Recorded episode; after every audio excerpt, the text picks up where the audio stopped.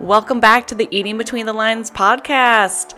Today, my guest, Adrien Paczosa, founder of Nourish, and I go into discussion around why pulling back from a weight centric model of care is in our best interest as a society. I want to take note. We talk a little about practitioners, doctors specifically, around their nutrition education. And I just want to highlight that not all practitioners are created equal, and there are many, many that do a wonderful job around nutrition and how they help patients. So, just want to take note of that. I'm really excited about this conversation. Let me know what you think. Hello and welcome to Eating Between the Lines. I'm your host, Therese Martinez, and I am so happy to have you here. You want to untangle yourself from diet culture conditioning and get appropriate, actionable options to nourish your unique life and body, I'm going to dive deep into the nuanced spectrum of health to help you figure out what to prioritize in your journey without getting trapped in the extreme ideology of health optimization or total complacency. I am here to help you apply the science effectively, not rigidly, and get you feeling better in your body and mind. Here is how to eat between the lines. Hello, hello, welcome back, everyone. Oh man, I am so excited to introduce to y'all today's guest. Um, this is Adrien Paczosa. She has more than 20 years of experience working in the dietetic field with a focus on eating disorders, neurochemistry, nutrition, and business development. In 2007, Paczosa founded and opened her first private practice in Austin, Texas called iLiveWell Nutrition. She's combined evidence based nutrition science with a compassionate approach to counseling patients to deliver health outcomes and improve patients' day to day lives. She's personally counseled with hundreds of patients, ranging from severe eating disorder cases to diabetics to high performance athletes. A few years later, iLiveWell Nutrition has become Nourish, a nationwide virtual first nutrition group focused on addressing America's healthcare crisis through greater access to nutrition care. Paczosa now serves as the Chief Clinical Officer of Nourish, and what started out as just an idea now serves thousands of patients, nearly all of whom use the service via telehealth and are completely covered by their health insurance. Welcome, Adrien. How are you? I'm fabulous. I'm so excited to be here. Yes, I am so excited to have you. Um, for those of you that don't know, I actually started working for Nourish in January. And this is what stimulated a huge interest to have Adrien on. I have historically practiced a lot in the non weight centric realm, non diet realm.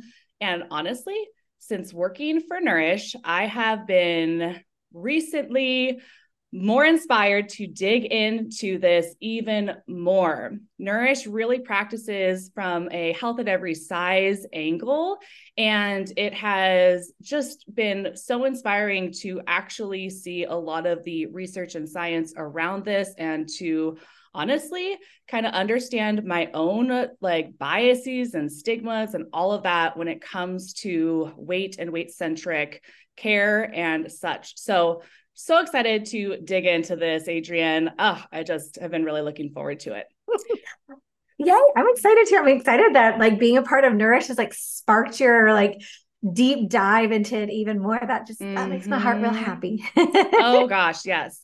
I think so much of it too. I mean, like looking at the growth of Nourish is just mind boggling. But in addition to that, seeing all of these extremely brilliant RDs that are not taking this weight centric angle is really inspiring to me um, and also kind of keeps me hopeful for the future too. I think largely because of well, honestly, the education that we have gotten as registered dietitians, there is often such a weight centric approach. Do you agree with that? Is that kind of your um, your personal experience? Yeah. Um, yes, and uh, I'm a little old. Uh, so when I went to school, it was um, ooh, a while ago. We'll just put it that. Um, mm-hmm. and it and very fortunate. My school was very much more sciency, nerdy, biochemistry driven. Mm. Um, and it wasn't. We talked about weight, but it wasn't uh, the root cause. It was more like, can we understand?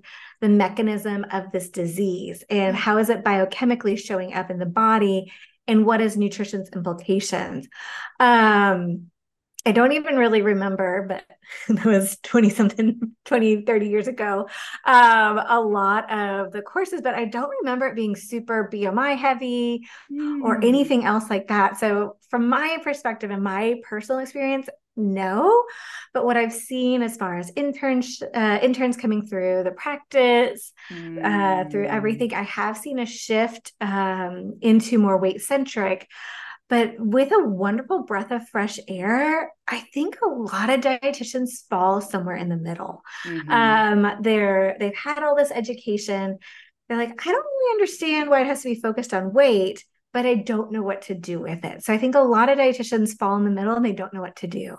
Mm, yes, yes, yes. I um, I would definitely kind of consider myself one of those uh, over the course of the many years, and then kind of recognizing and evolving in the past few for sure. But it's a challenge, I imagine, like just a challenge too. And then resources. I feel like that's so hard too. Who do you trust? And you know, navigating the bombardment that is the media and telling all the the shoulds and shouldn'ts and fear mongering. It's tough, even as the professional, right? And I think that's the um can you imagine what everybody else is doing you know as ones that are not a little bit more well versed mm-hmm. in in a lot of this and so okay so talk to me a little bit about the progression of iLiveWell and kind of the people that you worked with there and your own involvement with the Health at Every Size movement. I kind of I definitely want to get into more details around what that is, but let's just start with a little bit more of your background.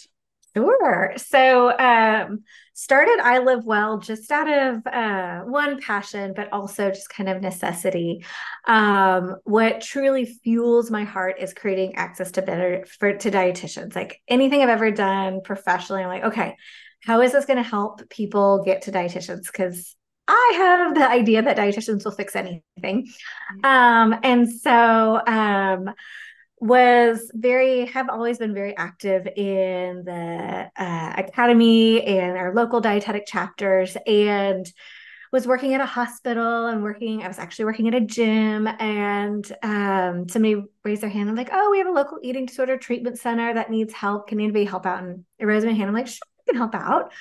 I don't know anything about eating disorders Mm-hmm. And walked in and I was like, oh, holy bananas. I need help. I have no idea what I'm doing and I love it. Um, so like immediately called up uh, Jessica Setnick, who uh, is like the mother of eating disorders, and like, help, what do I do? Mm-hmm. Um, and slowly figured it out and then noticed that there was no outpatient dietitians in the area that uh, for when somebody would leave treatment, I was like, oh, that's silly. Why doesn't somebody do that? Um, and to me at the time, it was really important to accept insurance because one, I was like, I can't afford myself if I needed to see a dietitian every single week. So that's bananas. And then two, I wanted dietitians to be a part of that medical community. And so I was like, okay, I'm going to figure this out. This is super important. I made a lot of mistakes. This was before there was Facebook communities and business coaches for dietitians. It was all paper. Uh, it was wonderful. So I made lots of mistakes, uh, got paid pennies a couple of times. Um, but really wanted to make sure that that was a key part of uh, building a practice. And slowly started to see patients, see patients, see patients. Um, and then got a phone call overnight from our local grocery store in the central Texas area saying, Oh, we see that you're a dietitian on this health insurance plan. And we have a program for our um, uh, employees that if they're diagnosed with diabetes, we'd love them to see a dietitian once a month for the next six months. Uh, would you be able to take on some patients? I was like, oh, of course, happy to. They're like, great. We're going to be sending you 60 patients a week. I was like, oh crap. oh my. so uh, that's where kind of evolved into needing to hire other dietitians. Um, and so, kind of like in the involvement of, you know, how did we kind of go from, you know, just a typical dietitian into more of a HAES aligned, weight neutral practice? Is we started in eating disorders. And that's kind of where our roots are. And really looking at a person as a whole and accepting and respecting that there's inherent differences in diversity and body shapes and really rejecting that idea of weight. And was it a conscious one? I wish I could say it was, but honestly, it was more organic. Like it was one mm-hmm. of those like mm-hmm. this person is really emotionally and physically struggling with their eating disorder. I don't care what a silly little scale says or their gravitational pull on this earth says. They're in pain emotionally, physically, mentally. So, how can I help them? And to me, that was the first and foremost priority. And same with diabetes. Somebody is emotionally, physically in pain, and I'm kind of using air quotes in that. So, how can I help them and how can we use nutrition to support? And so, to me, it was not about a number on the scale, it was more of helping and supporting the top priority. Yeah. Yeah. That makes sense. And I just, it just makes me think like if we didn't have all of this bias behind us anyways that would just be the organic way to approach it right? Like yeah. it's like that of course that's what makes sense. So um oh man. Okay so um then rolling into that like now you it's evolved you know way beyond just eating disorders too. And there are a lot of folks that kind of come in with desires around weight loss and um, concerns around body size. I kind of want to just talk a little bit around uh, the navigation with folks in with that centric um, appeal and yeah. how does this look in terms of why it's important to pull away from that focus like yeah. why why do we need to uh, consider health at every size like what is the what's the reasoning behind that yeah i think uh it's normal to, and i think that's the first and foremost thing is, is it normal for patients for people for humans living in the world to want to lose weight that's the world we live in and uh, um, so that is a normal thing. And I don't think that'll ever change. I kind of always joke with our dietitians of just like everybody that sees us wants to lose weight. I would say like 95% of people want to lose weight. Um, even uh, some of our very, very uh, sick eating disorder patients want to lose weight and they still want to lose weight. And so I think first and foremost, not to blame or shame or say that's a bad thing. Like that's the mm. society we live in. And so just kind of accepting like, like, got it awesome. And as opposed to like saying you can't lose weight, that's not what it's about. And health, uh, health at every size isn't about weight loss. It's not saying you can't lose weight. It's about how do we respect the body? How do we make sure that we're really being honest and truthful about health? And so mm. I think that's where I really like to talk to people and meeting our patients where they are, meeting them of like, I get it. Definitely, I understand this desire to lose weight. And we have so many other puzzle pieces that, that are out of whack that we can't lose weight or we can't even have those conversations because maybe your hormones are out of whack. Maybe our metabolism is out of whack. You haven't touched a vegetable in 30 years, or you're mm-hmm. so stressed, or you hate who you are. Like there's so many other puzzle pieces that changing your gravitational pull on this earth won't matter. So mm-hmm. let's fix mm-hmm. those puzzle pieces and we'll see what happens. Yeah. Yeah, totally. I find it so challenging, you know, to kind of switch that that narrative just based off of the really the bombardment right? So like uh, i kind of uh, when i'm working with with patients i often like first session kind of talk about the psychological and physiological wiring of our bodies based off of our whole life and kind of this process of diving into both to see why we have landed the way that we have in terms of our relationship with food and like knowledge base, even seeds planted and watered based off of diets and parents and peers and all of that. And everybody comes in with like a different amount of untangling and rewiring that is needed. And it's also, gosh, sometimes it does feel like such an uphill battle to kind of pull away from that focus. For example, even for folks in, like, I see this a lot with folks uh, postmenopausal, where bodies, when bodies just kind of change and there is no caloric deficit that can you know remedy the situation do you have any like tips and input for folks when they are working on body acceptance without like feeling like they are being complacent with an unhealthy lifestyle like maybe we can talk a mm. little bit about the correlations of that even Ah, I would say first go to therapy. Yeah. Uh, it's not the food, I promise. Uh-huh. Uh, and I think that's I think that's a really great place to start is for food. Bless its a little heart. It gets blamed for everything, good, bad, right, wrong. When food is amazing, it's not the food's fault. Um, mm. and I think that's where our society and just diet culture continues to blame food. Like, oh my gosh, carbs are bad, fat is bad so I who knows what's bad today? I don't even know. Um, but something's always bad, and I think um, as our bodies change because of life and aging, and that's what it is supposed to do. It's so easy for us to want to blame ourselves, to blame food, to find something wrong, as opposed to embracing in this instance menopause and embracing this change it's again it is hard to embrace menopause when you're sweating um, and having those mood swings but i think that's that would be an interesting cultural shift and i know there's lots of different companies trying to shift that but it's not the norm not nor mm-hmm. is health at mm-hmm. every size but i think one i'd be curious to really help patients or everybody understand like food isn't our enemy like you are physically designed to eat food for it to digest to turn into all these magical molecules that help you run. And so if we started to make peace with food, enjoy food, and be honest with it, I think that would be a fun kind of experiment for people to really play with. Mm-hmm. Yeah.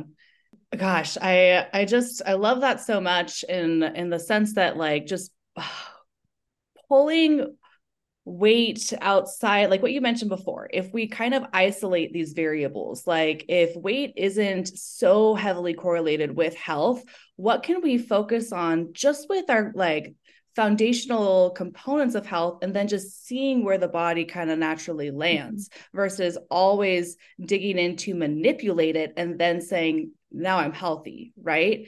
Can you talk about like any correlations with um, body size and health outcomes? Because there there is research out there, right, that has created these correlations. I'm kind of curious if there what the research has shown that you've discovered, um, ways to combat the um, the that narrative, also that you know you need to lose weight to be healthy and that kind of thing. Constantly yeah. seeing patients come in that are like every time they go to the doctor's office to fix anything, they just have to lose weight. It's like what they're told. So, can you talk a little bit on that? Yeah. So, I think correlation is a good thing for everybody to really understand. So, it's uh, not a causation. So, um, there will be scientific evidence that shows correlations to everything. Like if you brush your teeth at night, you are more at risk to have a heart attack. I'm making that up, but I have no totally. idea. it's just that um, there's always ways for scientific evidence to show correlation. It does not mean that if you brush your teeth, you're going to have a heart attack at night. It's just took two sample data and put them next to each other and said, is there anything is similar between these two? And random stuff pops up. And there is there will always be shreds of science somewhere. And i think that's the hard part. And it's sexy to kind of publish this research and publish all of that. So if there was ever an unfavorable outcome or correlation we would never find it. We would never see it because it's not sexy. It's not going to get published. But i think what we don't hear about is the huge dangers of weight stigma and also the huge dangers of weight cycling. So, when somebody has gained and lost a million and 12 pounds over all the different diets, it puts you at severe high risk for gallstones, mm. muscle loss, tissue loss, chronic inflammation, hypertension, cancer, mortality. Like, there's so many other issues with weight cycling that nobody ever talks about as opposed to let, let's just take care of ourselves.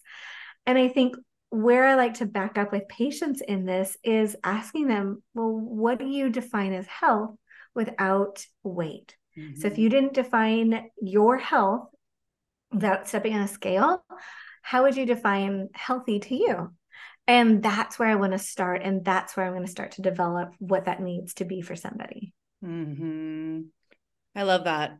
I find it really interesting the challenge that people have answering that question. Mm. Um, because I don't think, well, first, a lot of patients don't know what they don't know right? Mm-hmm. So it's like in my mind, I could see this individual thriving with more energy and maybe like engaging in different activities and doing other, you know, um, I don't know, other like things with their family or just feeling better, right? Cognitive performance as well, but by like changing what they eat and then you never know or how they live or all the other you know confounding factors with health but then like um, you never know how improvement in those areas will transform someone's life, right? So mm-hmm. they don't know either. I've had people that come in and are like, I didn't even know that I needed more energy or wanted more energy. I just wanted weight loss. And so, is there any like, and I know it's such a fine line as practitioners because we don't want to project our own like mm-hmm. impressions mm-hmm. of what is best for the the individual.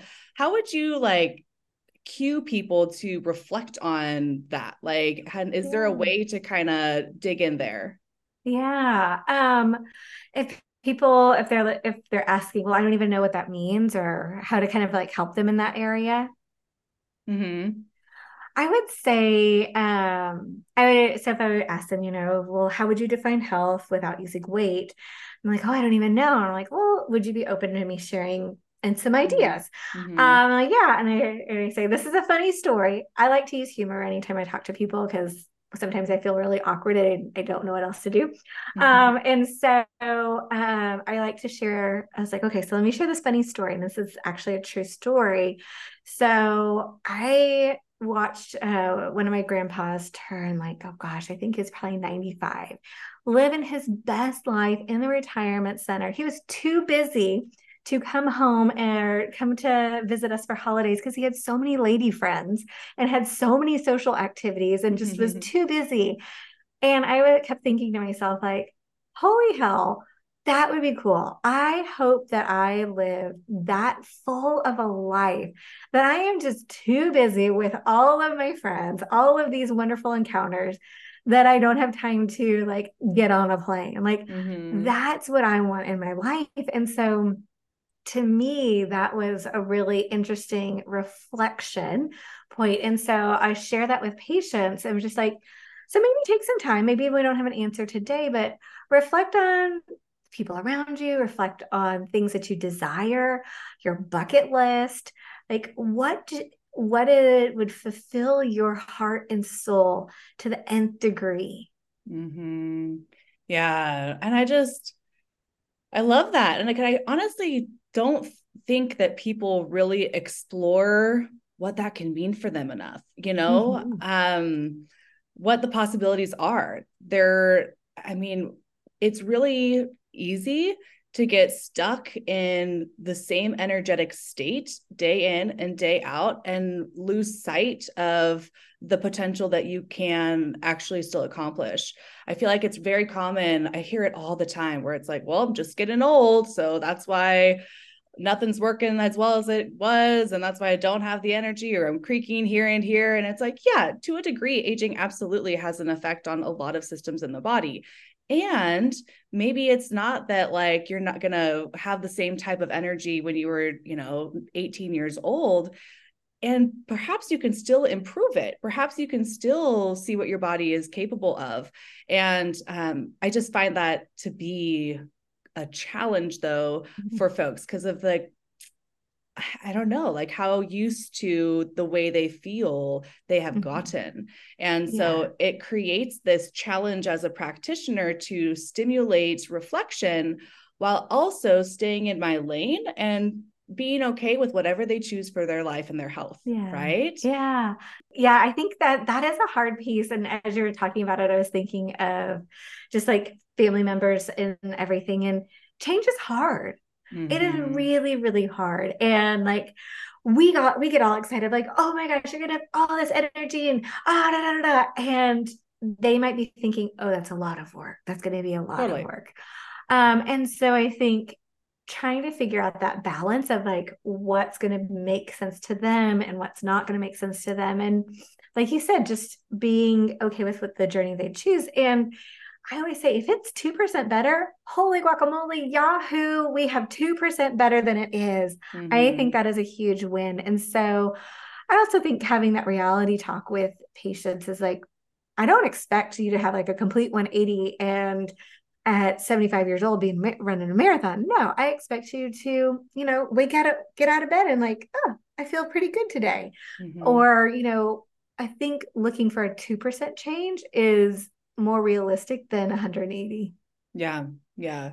And I think really painting the picture of what that process looks like, um, with the understanding that it looks different for everyone, but you know, a general like idea can be super helpful too, um, just to kind of understand the feasibility and the process, the low hanging fruit steps that can be taken, with the understanding that 2% looks like this. It looks like getting water in most you know like as much as you can every day and then we build on it and then we build on you know and then seeing kind of how mm. how things evolve and and adjust from there too mm. so um because i agree i think it just is very overwhelming to picture your life in a totally different fashion right and yeah. so yeah I think um, a lot of um, patients get scared of that change. And mm-hmm. I hear so many times patients are like, I just want it to be part of my life. I just want it to this to be easy. I don't want it to be a one more thing.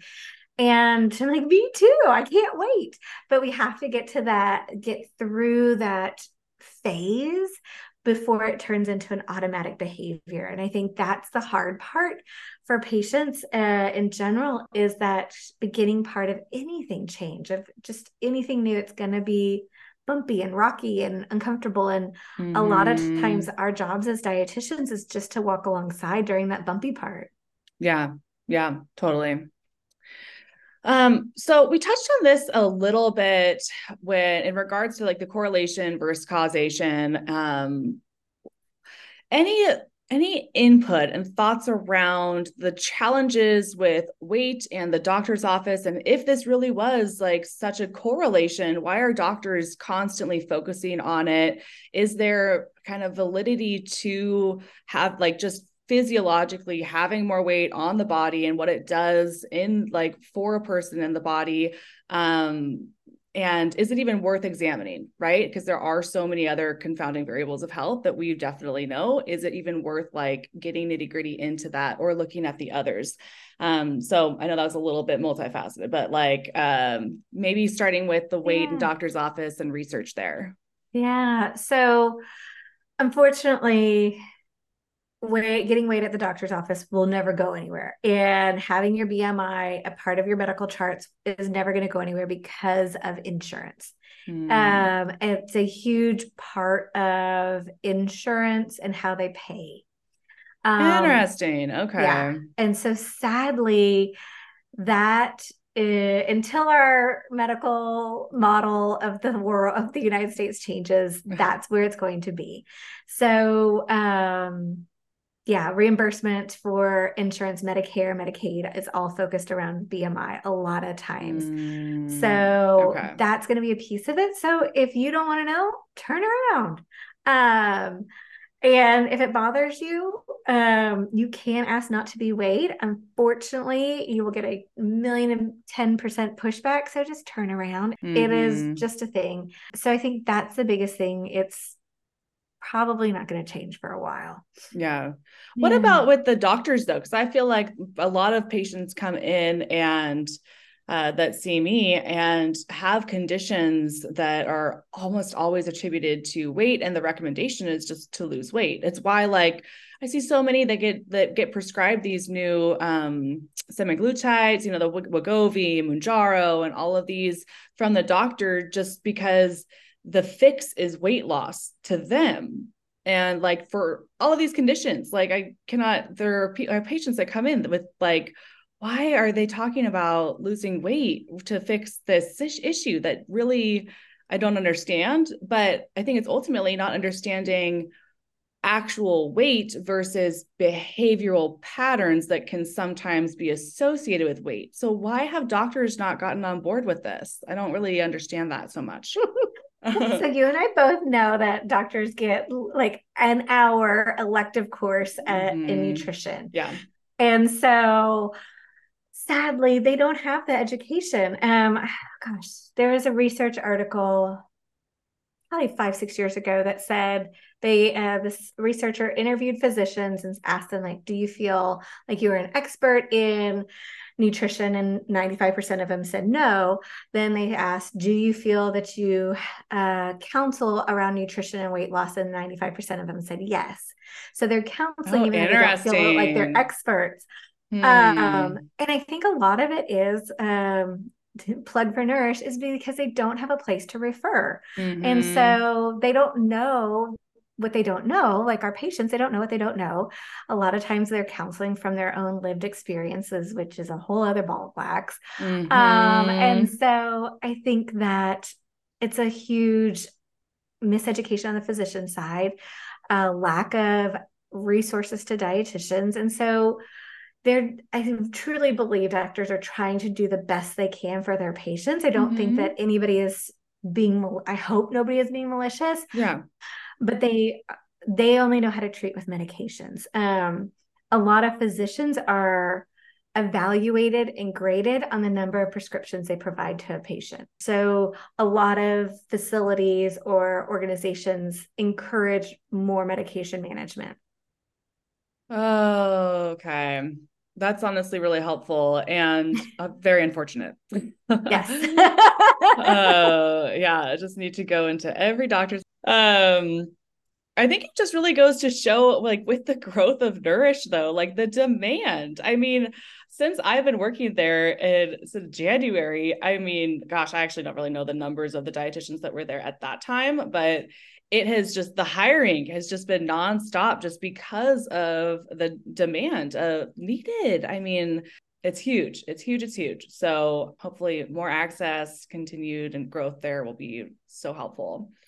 Okay. So health at every size. I want to talk a little bit about the for lack of a better word kind of the haters for that like come at this in a little bit more of a judgy fashion and kind of largely with the misconception that they're ha- like coming at a health at every size angle is a slippery slope to promoting unhealthy behaviors right and so mm-hmm. or it can also be partially one and the same with like the body positivity where people will be like why are you promoting an overweight individual with the understanding that that equates to being unhealthy? So any thoughts with this? Like how do you combat those people that that judge the health at every size or even body positive movements that um, that connect it with promoting unhealthy bodies and behavior? Yeah there's going to be haters for everything um so i think that's anything that's going to go against the curve is going to ruffle feathers ruffle stuff but what we're doing is ruffling people's biases. That's fine. That's fine. Not everybody has to agree on everything. And that's okay. I think what what's interesting to see is when somebody's like, oh, well, why health at every size? And you're able to show the research and you're able to show the outcomes long term. You're able to show the dangers of weight cycling and really show it's about long term behavior change then it becomes one of those well how could you argue against that mm-hmm. if we get mm-hmm. rid of this exterior human suit and really focus on somebody's true biomarkers of health like how is your blood pressure how is your if you have diabetes if you have other conditions mm-hmm. like how are mm-hmm. you doing mentally we also forget about mental oh, health oh, like gosh. yeah mm-hmm. so i think if mm-hmm. we get rid of all of that exterior stuff yeah and as far as body positivity movement and just like health at every size it swings on both sides and i think there can be some toxic body positivity mm-hmm. stuff and i think that there can be some really positive stuff and it comes back to what resonates with you. It's going to take some time and discovery, but I think if somebody's on this journey of like, okay, I'm open to this. What do I need to learn? What is what is it? What's it all about? If it feels good to you, then it feels good and go for it. I think that's mm-hmm. just it's a very personal journey for a lot of people. Yeah, yeah, for sure. What um what would be maybe even examples of like the toxic end of the body positive movement in your mind? Yeah, I think the toxic end, and uh, I think we've seen it with like kind of that toxic, uh, toxic positivity, where people feel like they have to be positive all the time. Mm-hmm. Body positivity and liking your body is not going to be pretty every single day. You are a human. You live in a human suit. It changes day to day. You might love your body one day and be really upset with it the other day. And that's okay. Doesn't mean that you aren't being a body positive person. You are just living a human life and living the human mm. experience. And so, to me, I think a lot of times people get wrapped up in being perfect and body positivity and perfect in everything in all of this and you don't have to be. There should be room for grace. There should be room for ups and downs. And so it's okay to have a bad day to not like your body to grow and be appreciative of your body. So it's it's not linear. You know i love that. Someone actually brought that up. We were talking about one of her uh, patients that were struggling with like self-love you know and kind of that that idea of just body love. And they, she was bringing this up in the the light that you just mentioned where it's like just because you're healing your relationship with food and you working on your self-love doesn't mean that you are and need to be okay with your body every day. It means that you're still going to nourish it you're still going to work on treating it well you know but it doesn't mean that there you have to like love it every day. And I, I, agree wholeheartedly that I think that's a misconception, honestly. Even when folks are working back into away from diet culture into intuitive eating and into more body love, self love, where it's like, why?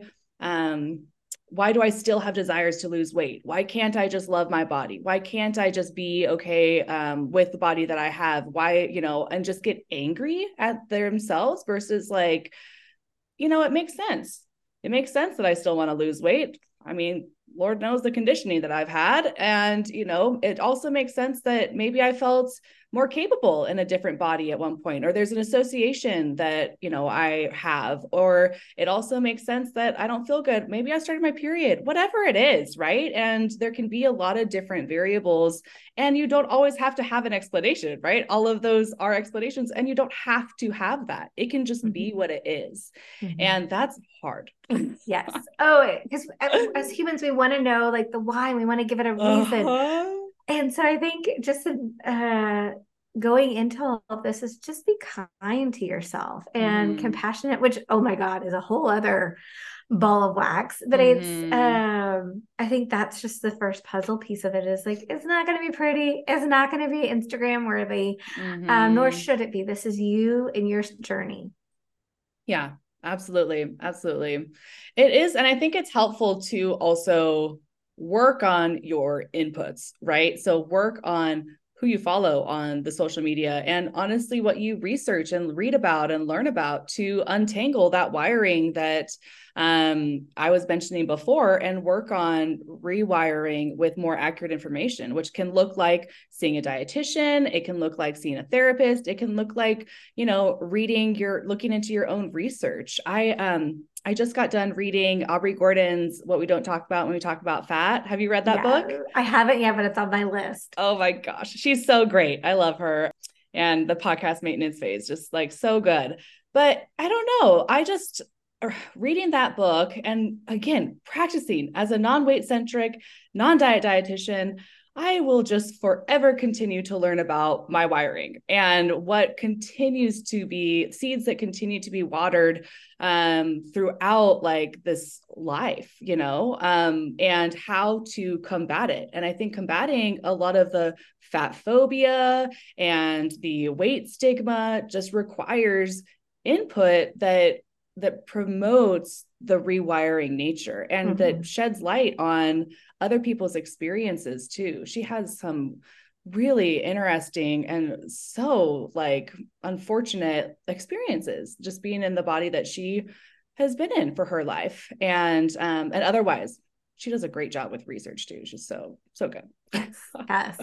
It's interesting while you were saying all of that i was thinking also patients forget we go through phases of life Mm-hmm. So going back to your menopause patients, like they're in a different phase when they are going through menopause than when they might have been a mom, or if they didn't have that experience of mom that in their 20s and 30s, then different experience. And so our bodies and our life changes and what we value and how we see ourselves and our body changes as we change and age and grow. And so I think we're not supposed to look like we did or act like we did. Please don't act like you did in your 20s. I'm saying that to myself. Mm-hmm. Um, yeah. when I'm in my 40s, like Same. there's different things. And so I think that isn't, I haven't, and I haven't seen it yet, and it might be out there, and I hope it is. I haven't seen that as part of this body positivity talk mm-hmm. of like, mm-hmm. where are you in your life phase or your season of life and that might also help and support where you are in your acceptance of your body yeah. Yeah. Absolutely. Absolutely. And I think again, just working to understand it can help some people um, that have that that that um, tendency to want to have some explanations. And well, while on the same the other side of the coin, sometimes you just can't explain it. So it's kind of a I don't know, but it's gonna be tough.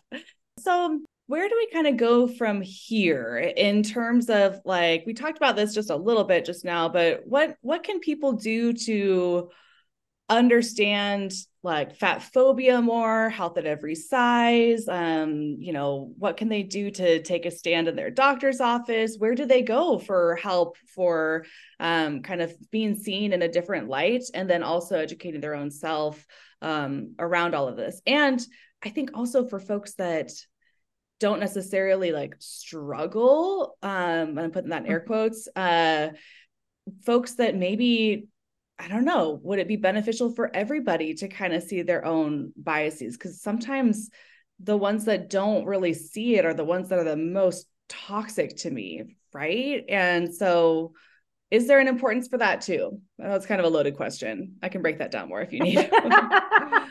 so, yes, I think people, wherever you are in this journey, and especially if you're in the helping field, let's check your biases. We all have them. And so, know where you are. Um, and I cannot remember there's a place where you can check your uh, weight uh, biases, but there is a place. Oh. Um, I'll have to find it and I'll send it to you. Yeah. I was looking for it earlier. I was like, I see, I remember going. Uh, but it's a where you can kind of like do an online quiz and it like shows where your weight biases are. Um, so that's where I would say a bla- good place to start. Um, and then start to really do your own work. If you are in the helping field, if you are not in the helping field, if you're on this journey, it starts from within. And so truly starting to be vulnerable and doing that internal work, meeting with a therapist, meeting with a dietitian, and being open to it. I think that is where I always encourage people to start. Um, and then being kind. I think uh, kind to yourself and kind to others. We're such in a judgment world. Um, and once you notice your biases, I wonder you don't need to voice all your kindness. If you want to, you can. But I think instead of judging people, what would it be like to offer kindness in your head of like, oh, that person is magically like doing whatever, as opposed to judging them. And so I think offering other kindnesses to yourself and to others might be another place to start. Yeah. Um, but I think really uh with a lot of dietitians I've worked with over the years, I say check yourself before you wreck others. Mm-hmm. So so doing your own work is so valuable. Um, it makes a huge world of difference. And we're always learning. We're always learning. We're always growing. Uh, I don't think any of us have it ever all figured out, nor do the experts in this uh, HAES and body positive movement have it figured out either. So I think it's just an ongoing process for us all. Yeah, totally. I love that. It just like triggered this other little thought for me too. Um, when you are working on that judgmental component, which I think is probably the top tier of the toxic nature of all of this, right? Is mm-hmm. kind of where the judgment uh, originates and that's usually it's from us right and from conditioning of course too but like if we can stop the patterns stop the thought patterns and like intervene at an appropriate time we can then interject and stop the cycle from going further right so seeing if there's mm-hmm. seeing people and and passing judgments if it's on your own self and passing judgments you know stopping that cycle of thought that like goes just so far down and or all the assumptions that come with with it and really working on that, I think would also be just so game changing because it starts mm-hmm. with you, starts with you to like stop it. So, yep. Um, yeah. Well, Adrien, what a wonderful conversation. Um, where can people find more information about Nourish or anything else you want to throw people towards? Yeah, I would say definitely come and check out Nourish. Uh, so use nourish.com and on all the social channels, use Nourish. It's just a bubbly full, uh, a bubble full of great information, and you get to meet with a dietitian. Yeah, also have um, expanded a lot of their resources on the website. So even just checking out articles on there, you can kind of get an idea. Loads of dietitians. You can see if your insurance is covered on there. Um, the support crew is stellar if you have any questions. So um, absolutely, absolutely. Um, thank you so much yeah. again. And uh, we will catch you guys next time. Thank you so much for listening today. If you found this information valuable, please share this episode and give it a review. They truly help a ton.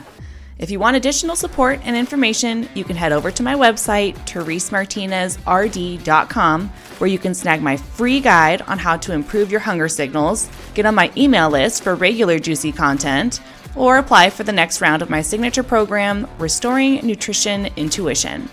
Otherwise, Instagram at Therese Martinez RD or my Facebook group Fed Fit and Fad Free Nutrition with Therese are always places for more content and support. Until next time.